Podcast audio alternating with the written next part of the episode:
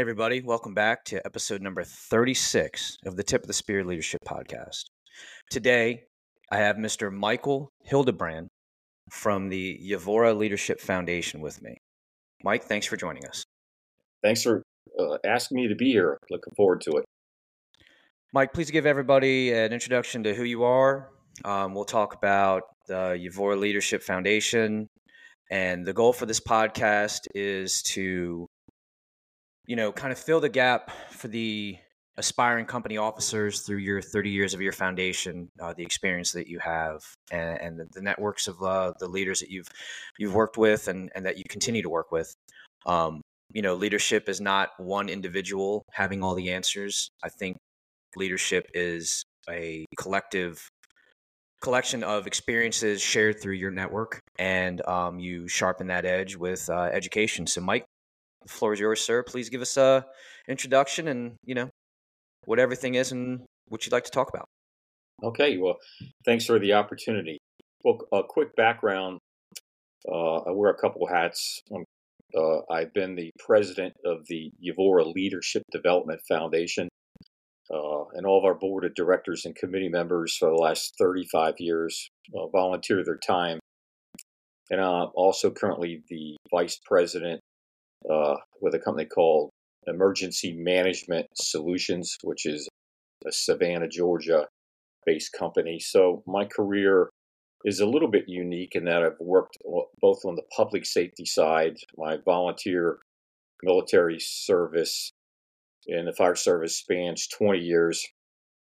I spent 10 of those years with the Prince George's County Maryland Fire Department on the hazardous materials response team, and I was a shift commander for with the team for five years. Uh, but uh, I also, on the consulting side, uh, have worked uh, for refineries, chemical plants, and so forth. So essentially, my whole career has been spent in emergency planning and response with a specialty in hazardous materials emergency response. And uh, I got several textbooks in print on hazmat, including hazardous materials managing the incident, which I co-authored with uh, Greg Noll. And uh, the original first edition was co-authored with uh, Jim Yvorra, who's the namesake of the Yvorra Leadership Development Foundation. So, would you say? do you, So, do you think that through your experiences, you know, you have different hats that you said. Um, you did some, it sounded like some emergency operations in the field. And before we started recording, you talked about teaching through MFRI Um, so you have experience in the field uh, as a firefighter, some hazmat stuff and all that. And over time, uh, you've uh, you've became the president of the Yvorra Leadership Foundation, which focuses on leadership specifically. Uh, you do you feel like your background kind of led you to uh, being more well-rounded to lead and be an officer and, and you know with, with the PG County hazmat stuff. Um, do you feel like it, it, set you up for success and then as you move forward it uh you know the education helped you as well? I know that's a few different questions, but mm-hmm. yeah, well, I think the uh, the beginning point of the Yvorra Leadership Development Foundation really the idea originated with uh, Jim Yvorra. As I mentioned earlier, Jim was one of the co-authors of the first edition of our textbook, which uh, initially came out in 1988. And uh, Jim came over to my house on a Wednesday evening, and uh, he was really happy that the manuscript of the first edition was finally done. And I said, "Okay, what's next?" And he said, "I want to do something on leadership." Jim's thoughts that were that uh, there was so much focus on the development of managers in the fire service through uh, education, you know, associate's degree programs, bachelor's degree programs, that it had been done at the expense of leadership. So uh, we didn't really digest the idea very much, uh, but the conversation ended there. That was Wednesday night, and Jim was killed in the line of duty on the next Friday night. So that was the last conversation that I had with him. So uh, when Jim died, it really took the wind out of my sails, uh, as well as everybody else that knew him. And the idea came up that uh, it was such a tragedy that we needed to do something positive. Uh, so we started uh, the Yvorra Leadership Development Foundation with a focus on developing America's future future fire service leaders through our scholarship and, and awards program. So that's that's how we got started. What do you think some of the common themes that you've um, developed and learned and, and, focused on in your time with the foundation? Uh, well, one is consistency, uh, making sure that uh, the qualifications, uh, the requirements for the award are pretty consistent. You know, for example, all of our award recipients have to write an essay on what leadership means to them personally. And then we require each of the applicants to have three letters of recommendation. We don't tell them who they have to come from, but they, they typically come from their supervisors or people that they they ultimately respect uh, their opinions. And that really provides a great opportunity for the individual because I have I've mentored younger people and I ask the question, where do you see yourself being in five years? And a lot of times I get a deer in the headlights look. You know, there's no forward thinking about where you're going with your career. So uh, getting those letters of recommendation provides an opportunity for you to sit down and have a chat with somebody that you respect on where you're going with your career. What do you think some of the common themes are that you're getting back um, you know, you, you say you may you have them uh, write down what leadership means to them, and you know, of the people that apply for this, and this I guess kind of I think important too is you know the people that are applying for this. When I look through your website, not all of them are officers in places. They're firefighters. Some of them are paramedics.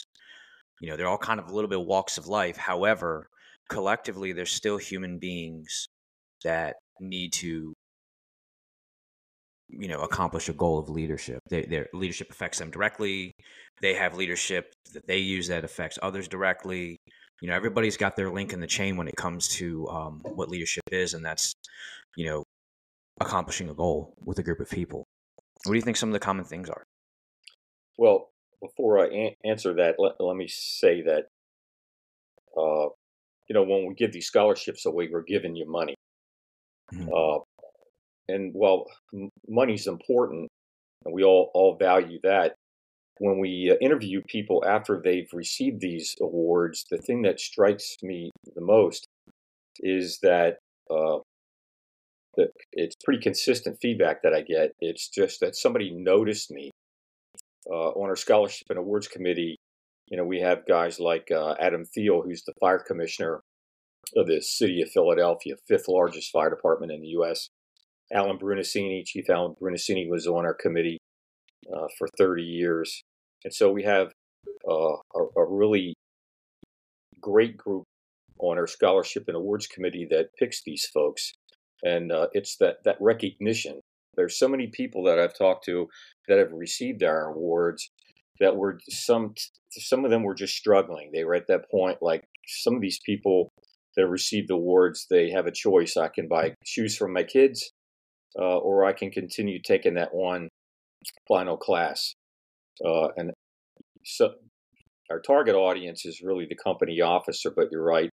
Some of our past award recipients have been uh, firefighters. I recall a young woman who applied for funding to complete her paramedic training. The department she was applying to required you already to have that certification uh, and she was a single mother with a child. Uh, and so uh, the Scholarship and Awards Committee uh, gave her the award. And this is pretty cool because a year later, I got this Christmas card, I opened it up, and there's a picture of a small, modest house. And she said, You probably don't remember me, but I'm one of your past award recipients. And I just want to let you know that I did get my paramedic rating. I did get the job.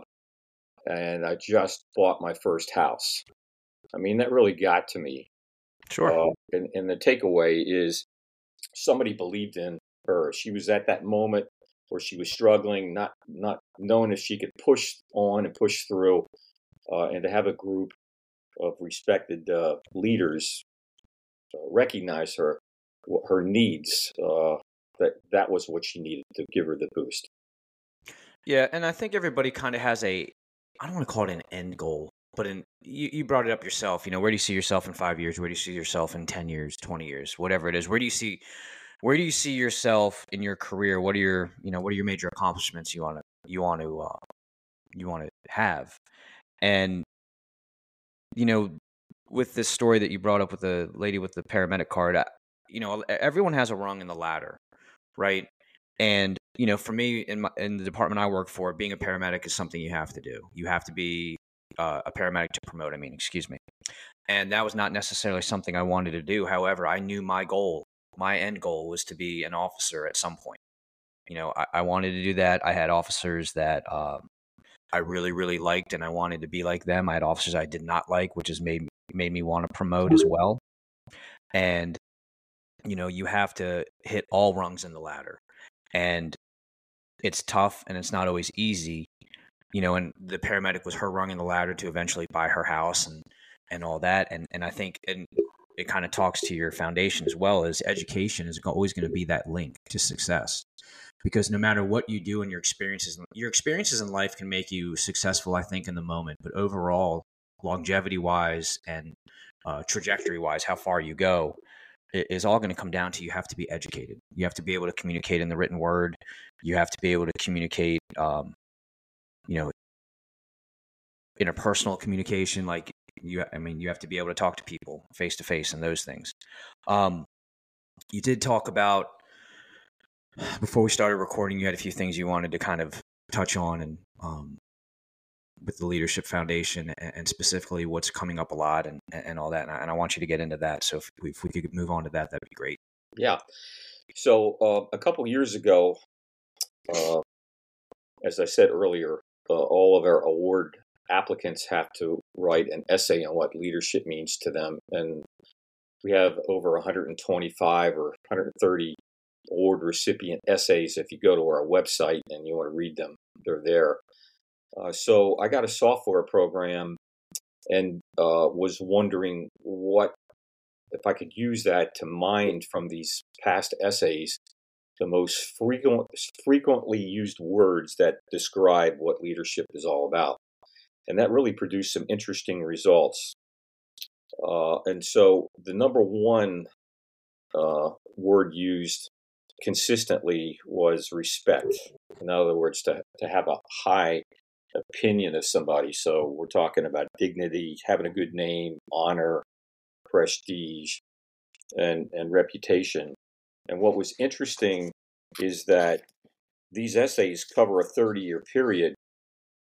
And uh, there was, of these six characteristics I'm going to talk about here shortly, the what was interesting is that they didn't really change that much. So, what prospective leaders thought the qualities of good leadership in the fire service were haven't really changed that much in 35 years.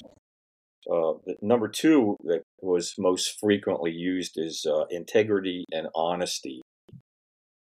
Uh, you know, that means to have moral and ethical strength. So you're looking for character, fiber, uh, honesty, and, and, good principle. Uh, number three was humility. Uh, we could all use a, a, dose of that. You know, humil- humility, a lack of vanity or self importance. So we're looking for characteristics like humbleness, modesty, and the willingness to admit uh, that you're wrong in a graceful way, which is pretty difficult for for most of us. Uh, and you know, when you win uh, and you you want a point, uh, do it graciously. Uh, the fourth most common word used in these uh, essays over 30 plus years is fairness. You know, me, which means that as a leader, you need to aspire to be just and unbiased in your decisions. So, some of the key attributes that you might focus on developing would be impartiality, justness, and, and uh, objectivity in the decisions that you're you're making. And the fifth most common one was service before self. And some of them express that in different ways, uh, but it all boiled down to uh, your ability to make decisions that benefit and strengthen the entire team and not just a few people uh, in the company. No favoritism. Uh, so that means you have to be a good mentor, you have to motivate people, and you have to be able to listen to what they're saying. And uh, you know, the uh, uh, be, being a positive role model and mentor, you know, somebody that an individual looks up up to. I use the word consistency earlier on, being consistent in your decisions and uh, and, and being ethical. I know in a recent uh, LinkedIn post, Mike, you you made a, a comment about getting into a gray area uh, where you're being asked to do something that goes beyond your comfort zone in terms of complying with a standard operating procedure and uh, deviating from that. And uh, ethics plays a pretty big part in, in leadership and understanding how far you're going to go in that gray Sure. area. Sure. Yeah, I mean, it's a good post. I, I, that's a post that uh, I personally, um, you know, and we talked about before. There's posts that I put up that you know I personally experience, and and the gray area is something I feel like is more common than people realize, and it's something I didn't really understand how to articulate until recently. But you know, and you've got a lot of experience, so please correct me if I'm wrong on this. But you know, I find myself in situations where I can't immediately think of a policy or a procedure that guides you, right? It's something that's dropped in your lap when you least expect it and you have you have to make a decision you have to decide how to figure it out, whether it's patient care, a personnel problem, Mhm. um, you know, a call that you're coming on, a call you come across, all those things. And, and what I've learned as well is over time is I feel like situations never really repeat themselves. So I feel like a lot of times I'm like, well, I've never experienced this before. What do I do here? Well, this is similar to this last experience I had. Let me try that. And sometimes, you know, you just, you're successful and sometimes you're not. Sometimes it blows up in your face. But, you know, ultimately, I feel like, you know, ethically, morally, legally, as long as you're in the right path with that, um, you're going to be okay. And, and the gray area, I think, is where you feel the most uncomfortable. Yeah, But well, uh, it, when you're when you're in that gray area in a leadership position, is something that served me well, that I've learned from other good leaders and mentors over the years, is uh, I come back to three points to kind of ground truth my decision. Number one is what you're doing or what you're being asked to do legal, because in today's world, uh, you you're you can end up in a court of law or in a lawsuit. Uh, so you want the law on your side. Uh, if, if somebody's asking you to do something that's illegal, uh, you're you're about ready to make a really bad career mistake and a bad decision that's not only going to hurt you but your team. Secondly, is uh, is what you're going to do or what you're asking me to do, uh, following national standards. You know, in the fire service, we have NFPA standards, like in the world that I work in, and hazmat NFPA uh, 470. I served on that committee for 28 years, and this I can tell you that the standard that we are meeting today on hazmat teams is not the standard we were meeting 10, 10 years ago, 20 years ago, and certainly not 30 years ago. I mean, 30 years ago, uh, OSHA 1910-120, the what's called the HAZWOPER standard. I don't think it existed, and uh, uh, so the standards are there, national standards. The fact that all the other departments around you are doing something and you're not doing it, uh, you're getting into a problem area where you're not complying with national standards. And the third one, I think everybody can identify with. We we all grew up with a, a mom, a dad, or maybe a a mentor somebody that we respected that was our guiding light. You know, in my case, it was my mom. So I call it the mom test. And mothers have an in, intuition about what's right and what's wrong. And they're consistently trying to point you in the right direction about what's right and wrong, which comes down really in our world to, to ethics. So uh, I call it the mom test. Is this decision that I'm going to make? Maybe it's legal, maybe it meets national standards, but it's kind of pushing it uh, with the mom test. It ultimately is what you're doing ethical. And uh, today's world, uh, ethics is becoming an issue. I, I, was shocked. I'm a certified safety professional, and I was shocked uh, to see uh, a couple years ago that uh, people applying and taking the test for certified safety professional were not doing so well on questions that were centered on ethics. Uh, and to respond to that, the Board of Certified Safety Professionals de- has developed an ethics course. Uh, what's ethical uh, in one firehouse, uh, hopefully, is consistent in another firehouse and across the battalion, across the, the entire department. So, you know, just summarize: is it legal? Are you meeting national standards, and is it ethical? Uh, if the answer to a couple of those or all all of those is is no, uh, you need to seek some counsel. You, you're getting ready to make a big career mistake. Sure, and you know the other thing too. I feel in my experience, especially in the gray areas, your instinct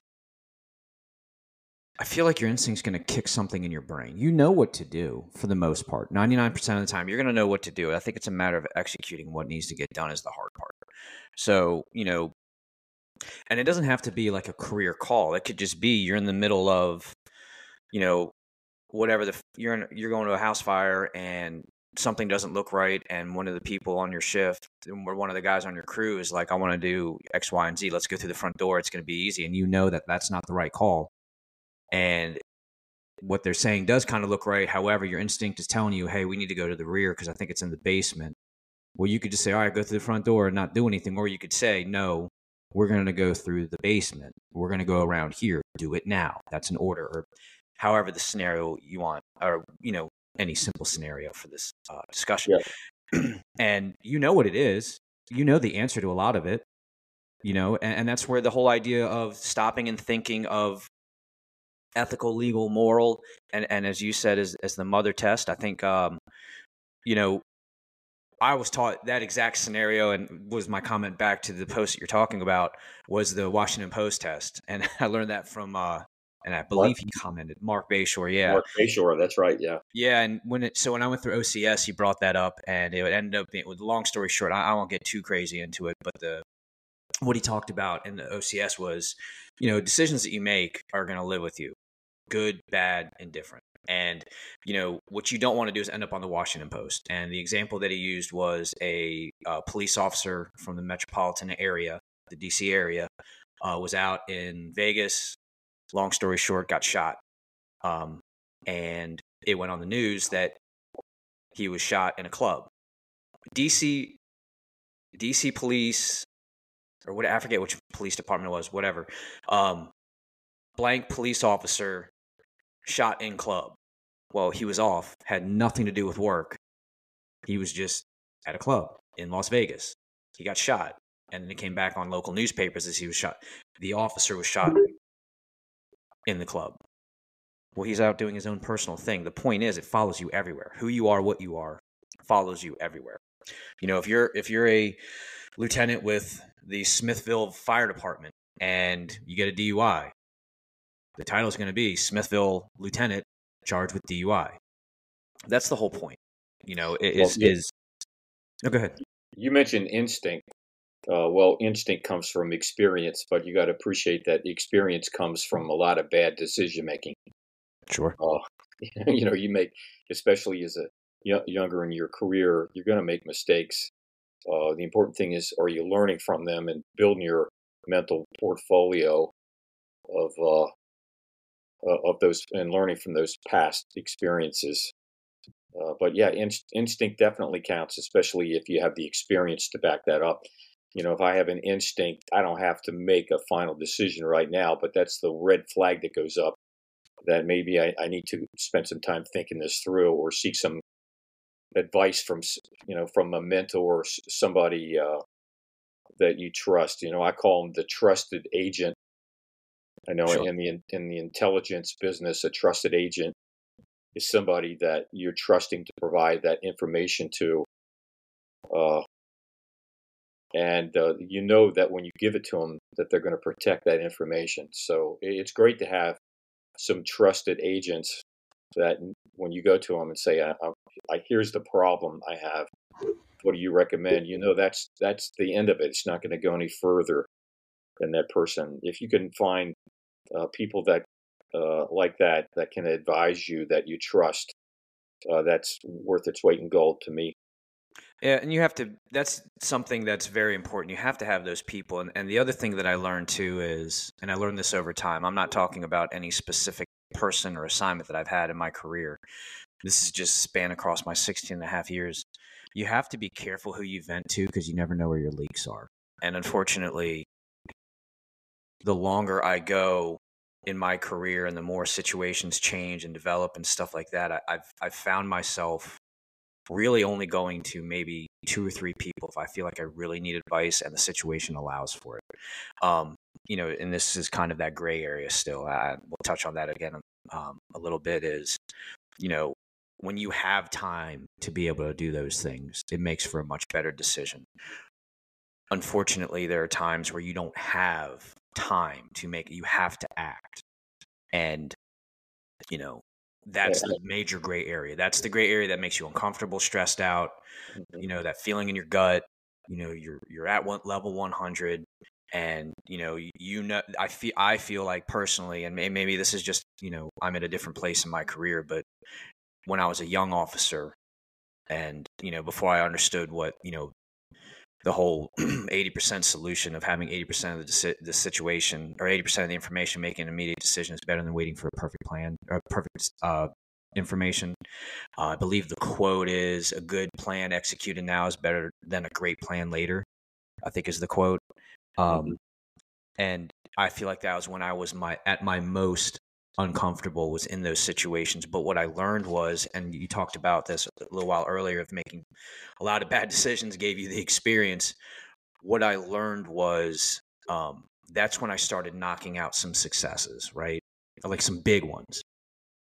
You know, you come up to a mm-hmm. situation, you're not sure what to do, you're incredibly uncomfortable, everyone's looking at you, and you're like, uh, this is what needs to, my instinct is shooting at this. I need to do X, Y, and Z. And you do X, Y, and Z, and you knock it out of the park, and everybody sees it.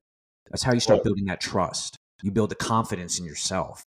Yeah, it's it's important to have some guiding principles that are yours that you're not going to compromise. And I agree with you. It's important to have a plan. You know, the best plan is a good plan. The next best plan is a bad plan. The worst plan is no plan. Sure.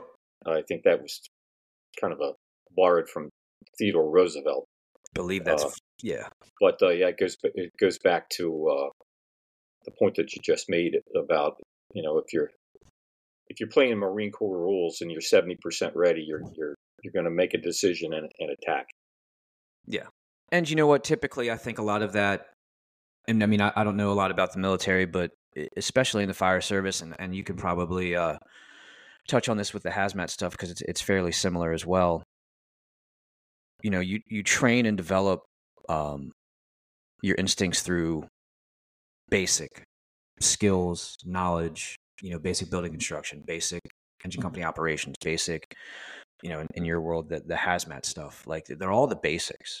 You know, there's a basic there's a very simple organic way to do most things and if you are very sharp in those, you can adapt typically to anything. You know, you could say it's a three story apartment building. I'm not really sure how to get to that top floor, but I do know we need to get a, home, a hose line up there. Through my experience, I know 50 per floor, the building sits back 150 feet. You know, we'll lead off with a 300 foot attack line or a 250. We're going to lay out, we're going to pull past, we're going to have plenty of line. We're going to lay, you know, our, we're taking steps to establish water taking a hand line to common means of egress. We're going to get our line in place. We're going to flake it out. We've we've practiced on getting our gear on.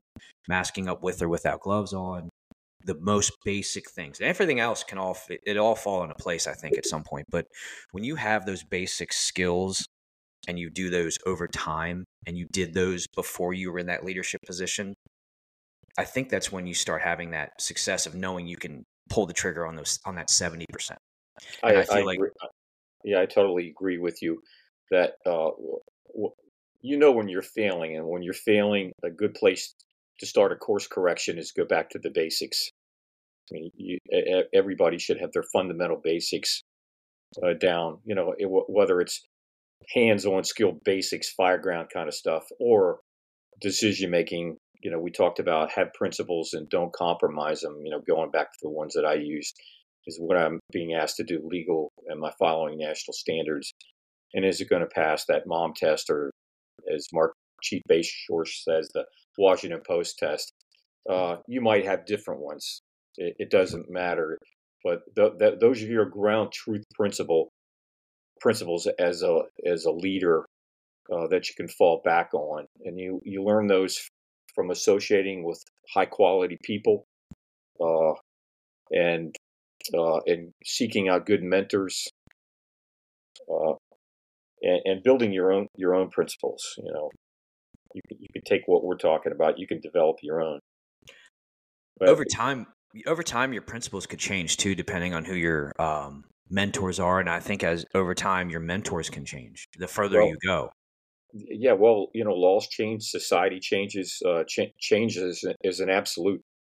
Uh, we're we're constantly changing, and if you remain static, whatever those principles are, are, maybe not going to serve you well. I mean, just look at today's fire service uh, issues like uh, diversity and substance abuse and uh, uh cultural differences, and th- these are issues that are current issues today.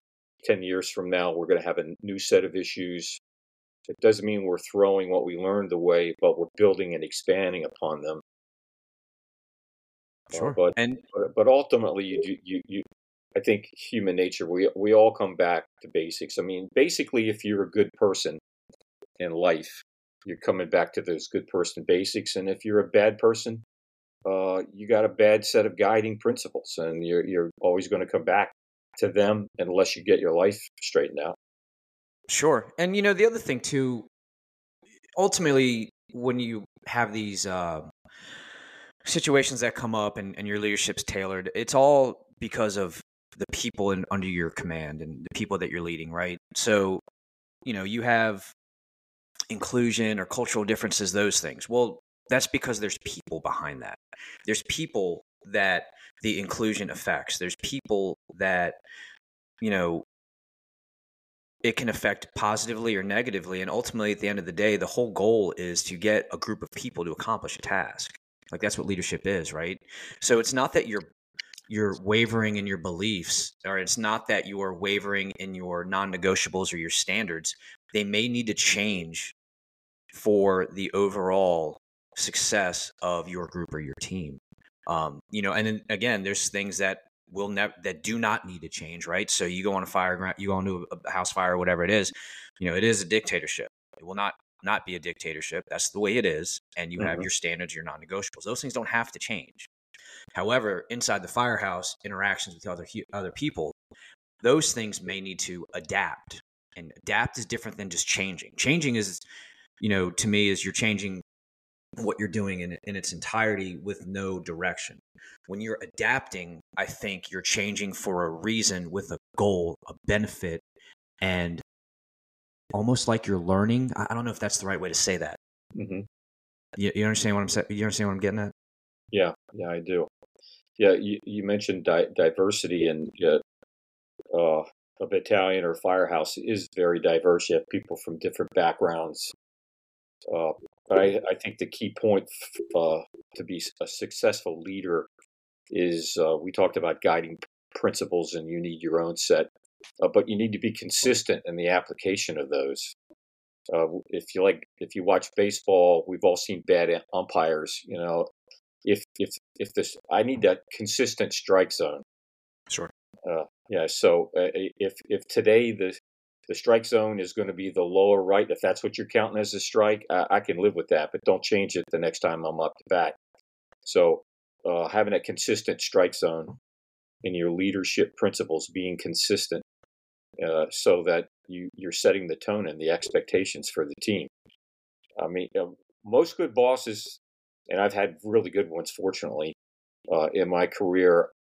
I kind of knew the answer when I went to ask the question because uh, my bosses were, were pretty consistent. They were very predictable.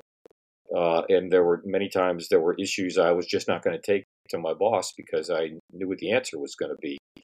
I knew that uh, he or she was not going to not going to go with the recommendation. Uh, but uh, from that, I could make a decision and press on and, and turn that what I was going to do into action because of consistency in the leadership. Yeah, I know. I, I totally agree. I, and I'm in the same boat with that. You know, I, I feel like when you handle it that way as well, I mean, ultimately, it's going to get back to your bosses as it is, right? Your officers, whoever. They're going to know when you make that decision and handle whatever that situation is. They're going to know exactly what you did because they're supervising you, or they should know what you're doing. Um, and then over time with that as well, I feel like that consistency is reciprocated. So they they will do something a certain way, which is, as you said, makes them a good boss. But when they look down at or not look down when they when they uh, observe what you're doing as an employee, you know that's coming back up to them that you're handling the way they want it to, right? And they know mm-hmm. you understand their goals, their mission, or their um, tactics on the ha- how to handle certain things. And I think when that goes up and down the chain of command, of you know you're pushing down how you want things done. They're pushing back up how they're doing them it's all in, we're all in line. We're all being very successful. I think that creates that rapport of trust as well. And then as that goes on in time you know i don't want to say people would back off but as it goes in time it's it goes away from you know micromanaging or it'll go away from you know even really doing more than saying you know hey mike i, I need you to do x y and z and now and now i know i don't even have to look back at you twice because i know you're going to handle it you know and that and that creates that that um rapport and trust and mm-hmm. develops rapport and trust and develops successful teams as well so well is there anything else that you wanted to cover? I mean, we're kind of getting close towards the end. Um, is there anything that we that we missed? We didn't bring up anything that you know you got you really want to get out there, or? Uh, well, just uh, you know, brief commercial to promote uh, Yvorra Leadership Development yes. Foundation. Uh, check out our, our website. Uh, if you got Facebook, like us on Facebook. Our public information officer, Mark Brady, is posting. He posts leadership related stuff like uh, book reviews, uh, stuff about the activities of the foundation. Uh, he's posted uh, a Tip of the Spear podcast on there before. So uh, go to Yvorra Leadership Development Foundation or YLD and like us on Facebook. Uh, we're on X and LinkedIn. but our website has book reviews on fire service leadership books. So if you want to read some fire service leadership books and you, you, don't know what they're about, you can read our book reviews. We have uh, also books on leadership in general. Uh, so there's plenty of uh, good stuff on there.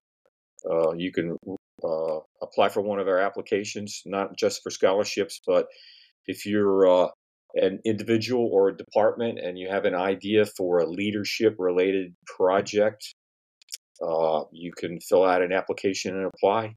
Uh, it's cutting it short, but our deadline is uh, October 30th, so you still got a couple days uh, to apply. Uh, but uh, yeah, if you would uh, like us on Facebook and follow us, if leadership is something that you're interested in, it's a, a, good way to get free information and think of it as the gateway to other leadership topics. All right. Well, Mike, thank you for your time. I appreciate you. Uh, I appreciate you coming on, and I enjoyed this conversation about leadership and and uh, the Scholarship Foundation and, and what you guys are doing. I think you guys are doing some really good work. Um, if you guys haven't had a chance to go out and check that website, give it a give it a look. We're gonna have the links for everything in the episode description. Um, Mike, thank you. Uh, please hang out hang out while I close the episode out. All right, thanks. Yes, sir. Absolutely. Um, you know, everybody, thank you for your time. Thank you for listening. Uh, take a look out for more future episodes, and uh, we'll see you guys around. Thanks again, and uh, tip of the spear leadership: be present, be yourself, be unstoppable. Thank you guys, and enjoy your day.